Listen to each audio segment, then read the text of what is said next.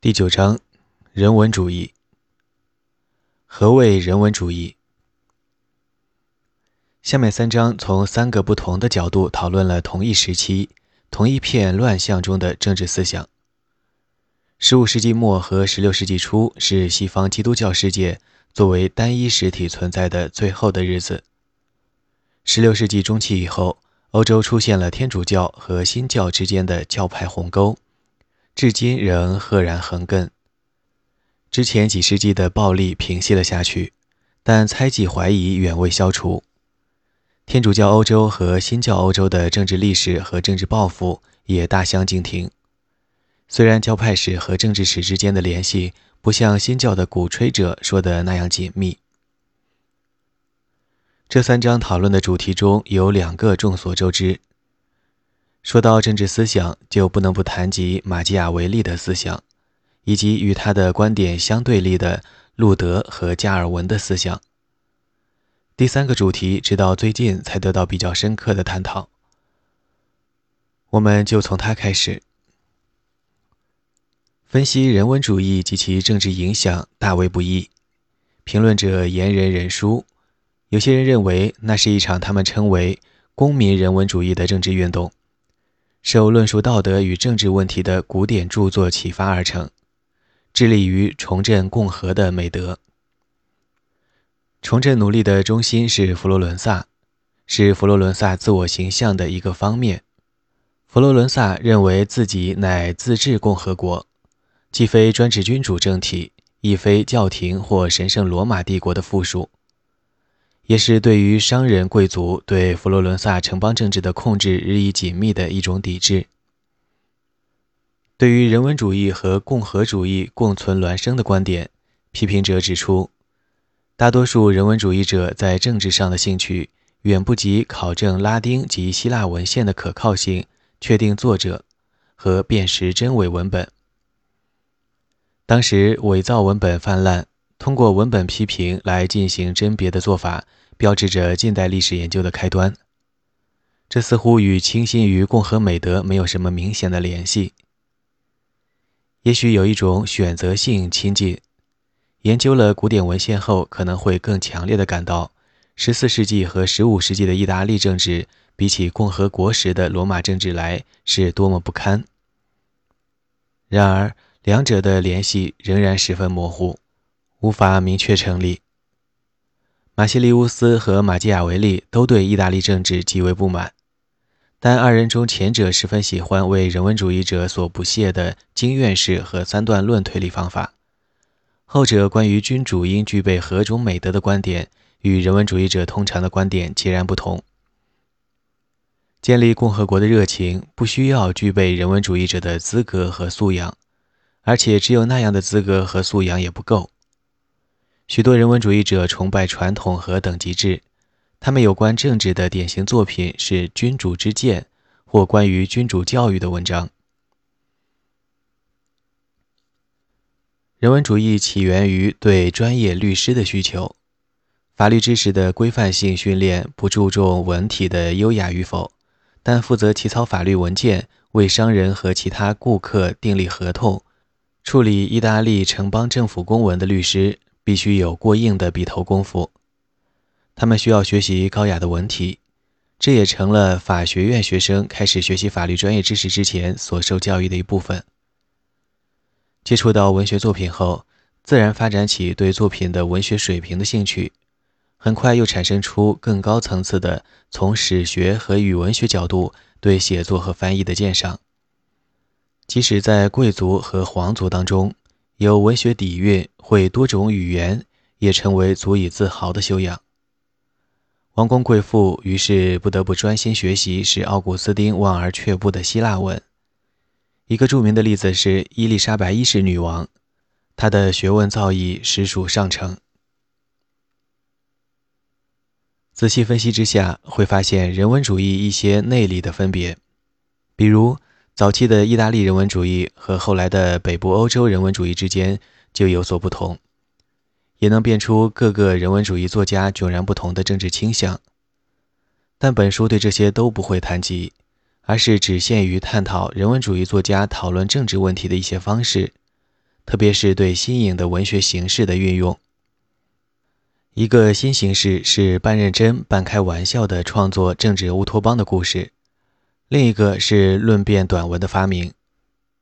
新教改革重提并大力宣传奥古斯丁的原罪思想，倡导改革的神学家不断强调，善行并不能保证得救，教廷的挥霍恶行就更不用说了。另一方面，其他思想家从古希腊人关于理想国的设想中获得了灵感。人文主义的主题还出现了一些变种。有趣的是，那些变种与人文主义相去甚远。马基雅维利不同意人文主义者关于君主行为的观点，但他也有对乌托邦的向往。他希望在佛罗伦萨恢复罗马共和国的公民美德，这完全是乌托邦之想。无论是从对该词的贬义还是非贬义的角度来看。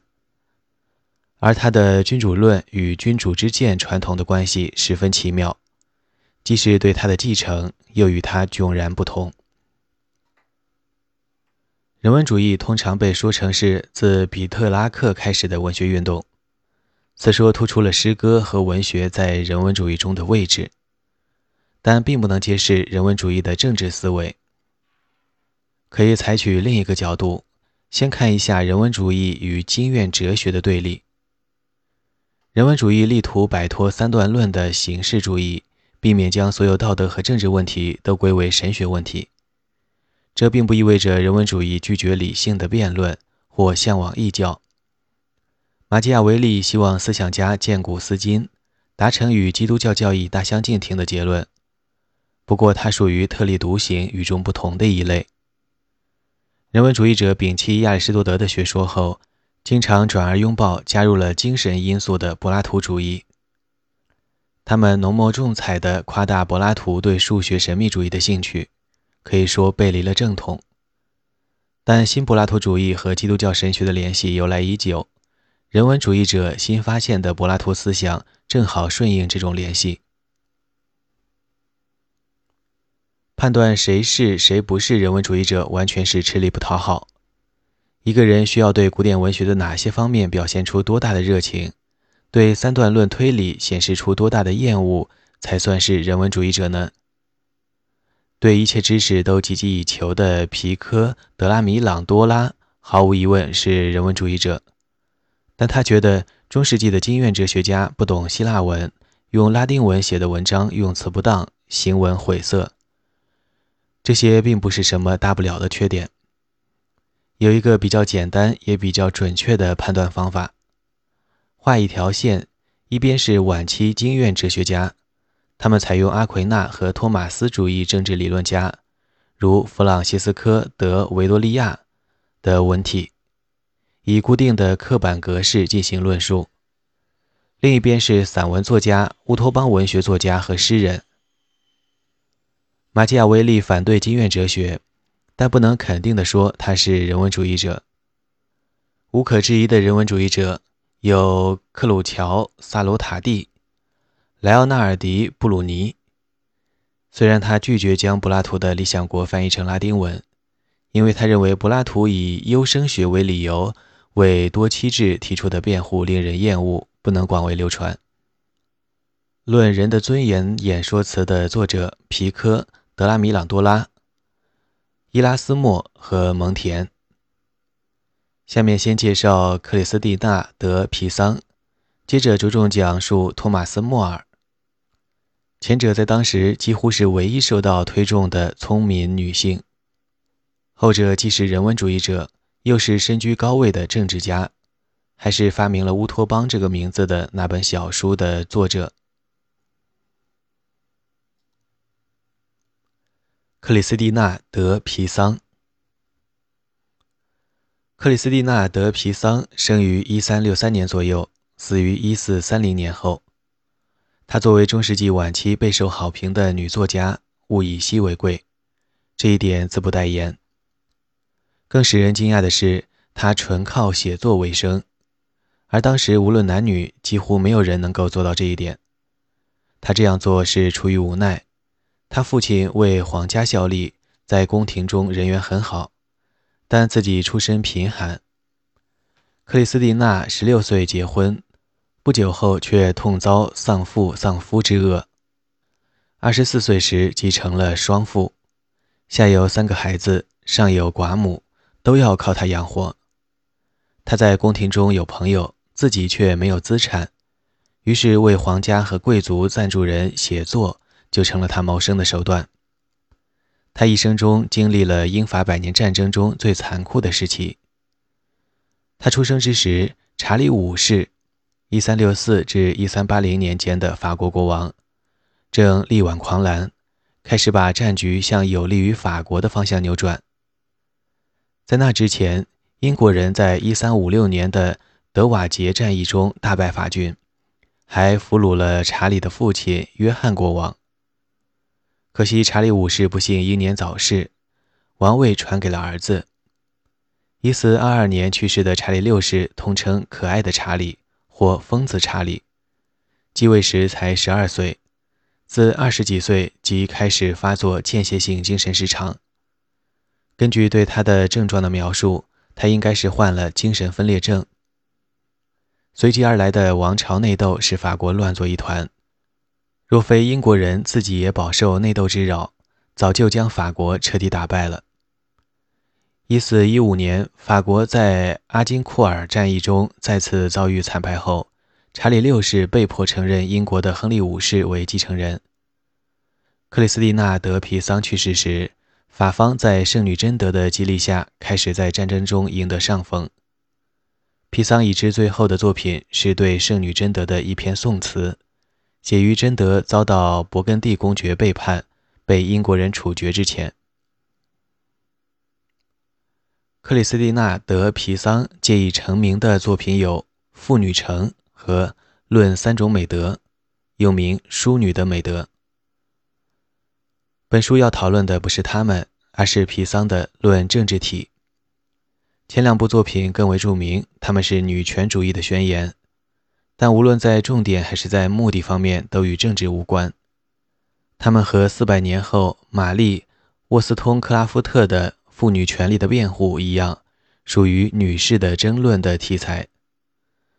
但沃斯通克拉夫特的男子权利的辩护不包括在内。中世纪有一种文学题材，对妇女的智力、谋略、自制和正义感大加激贬。将女性描写为愚蠢、轻浮、自私、虚荣的生物。妇女城起而为女性辩护，直斥此一愚蠢的传统观念。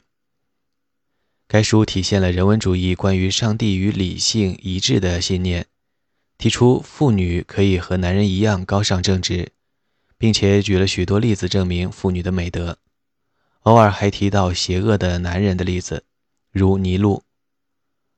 书中并未因之得出政治上的结论。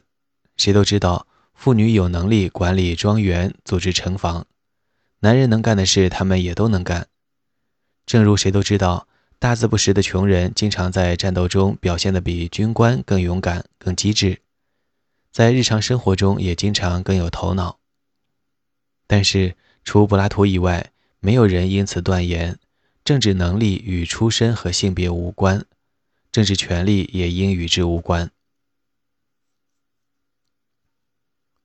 论政治体写成于一四零七年左右，为的是给当时的王储吉耶讷的路易提供参考。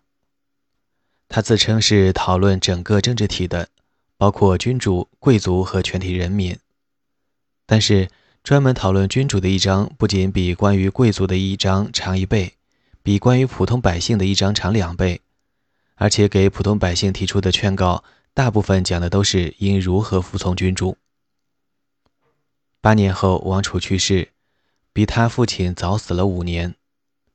除了这本书以外，皮桑还撰写了一连串其他著作，包括关于命运无常的思考和一本查理五世的传记。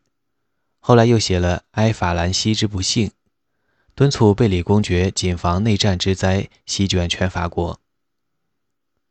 王储去世的一年前，他还写了《论和平》，献给王储。至于克里斯蒂娜在自己的著作中偏爱哪几部，我们无从得知。他是按主顾的要求写作的，作为他的主顾之一的法国王储，在他撰写《论和平》的时候，实际上被贝里公爵所囚禁。《论政治体》是薄薄的一本小书，但很有意思。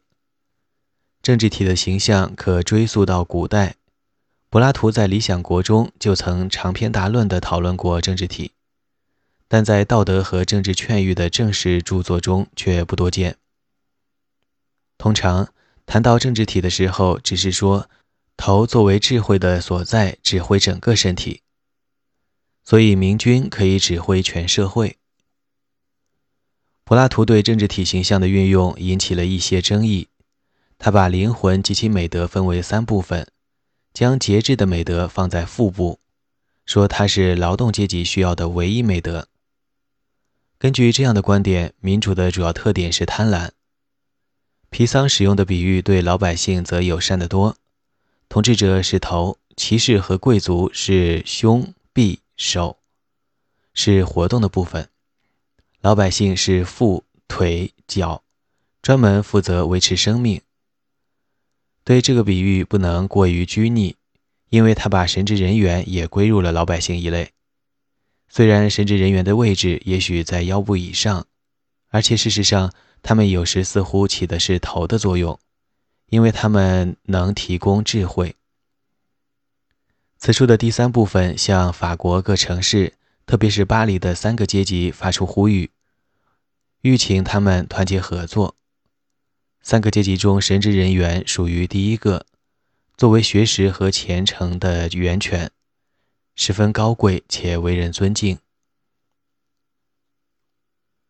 采用柏拉图把美德分归政治体不同部分的比喻，再加上要提供劝喻作为君主之见，就必然会涉及君主的教育。克里斯蒂娜的书是写给当时年仅十一岁的王储的。所以他在书中先讨论了统治者儿子的教育，然后才谈及儿子长大后的恰当行为。他的建议并不复杂，君主应为儿子找一位渊博的老师，但选师的标准首先是品德，然后才是学识。君主的儿子应该学习古典的智慧，应该获取的美德是基督教美德和西塞罗或斯多葛是美德的结合。这些都没什么出奇。值得惊奇的是，克里斯蒂娜认为古典范例主要是罗马与共和的范例，对基督徒君主的行为有直接的借鉴作用。认为古罗马人对执政官、独裁者、将军和元老院议员的要求，能够成为15世纪法国人的指南。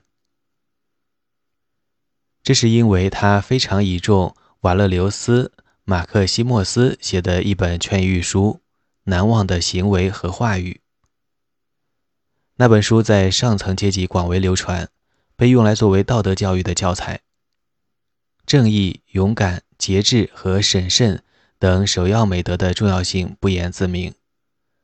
通过描述深具这些美德的人兴旺发达的有趣故事，不需说教，就会使道德深入人心。皮桑也许觉得。她身为女性，需要凭借那些故事的权威做依饰。引用具体事例也可以为令人不安的道德观提供佐证。马基雅维利的《君主论》和《论理为》中就尽是这种事例。这本小书既意趣盎然，又不高深难解，其中有四点也许值得一提。第一。他有着许多同类作品所缺少的人情味。克里斯蒂娜坚持，王子的老师必须严肃持重、衣着整洁，不夸夸其谈，但又提醒说，必须让王子玩孩子的游戏，让他高兴开心，不能只教他语法和逻辑学。第二个特点是，克里斯蒂娜猛烈地抨击当时教会的腐败。书中要求君主的行为遵守基督教的美德，这是意料之中的。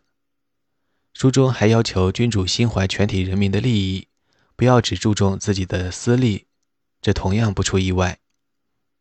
惦记人民利益的君主和只顾自己利益的君主的区别，被普遍当作合法君主和非法建筑之间的分水岭。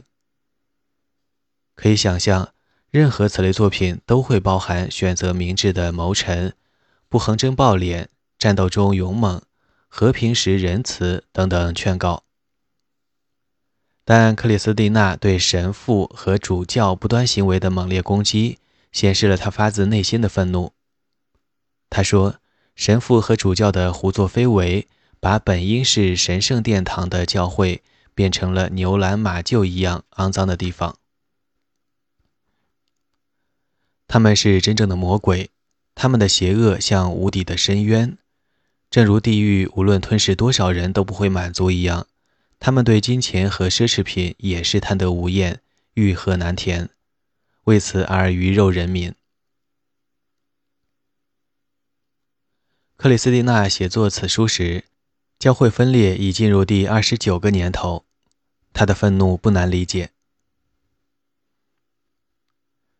此书第三个不同寻常的特点是他对普通人的同情，他强烈地表达了这样一种情感。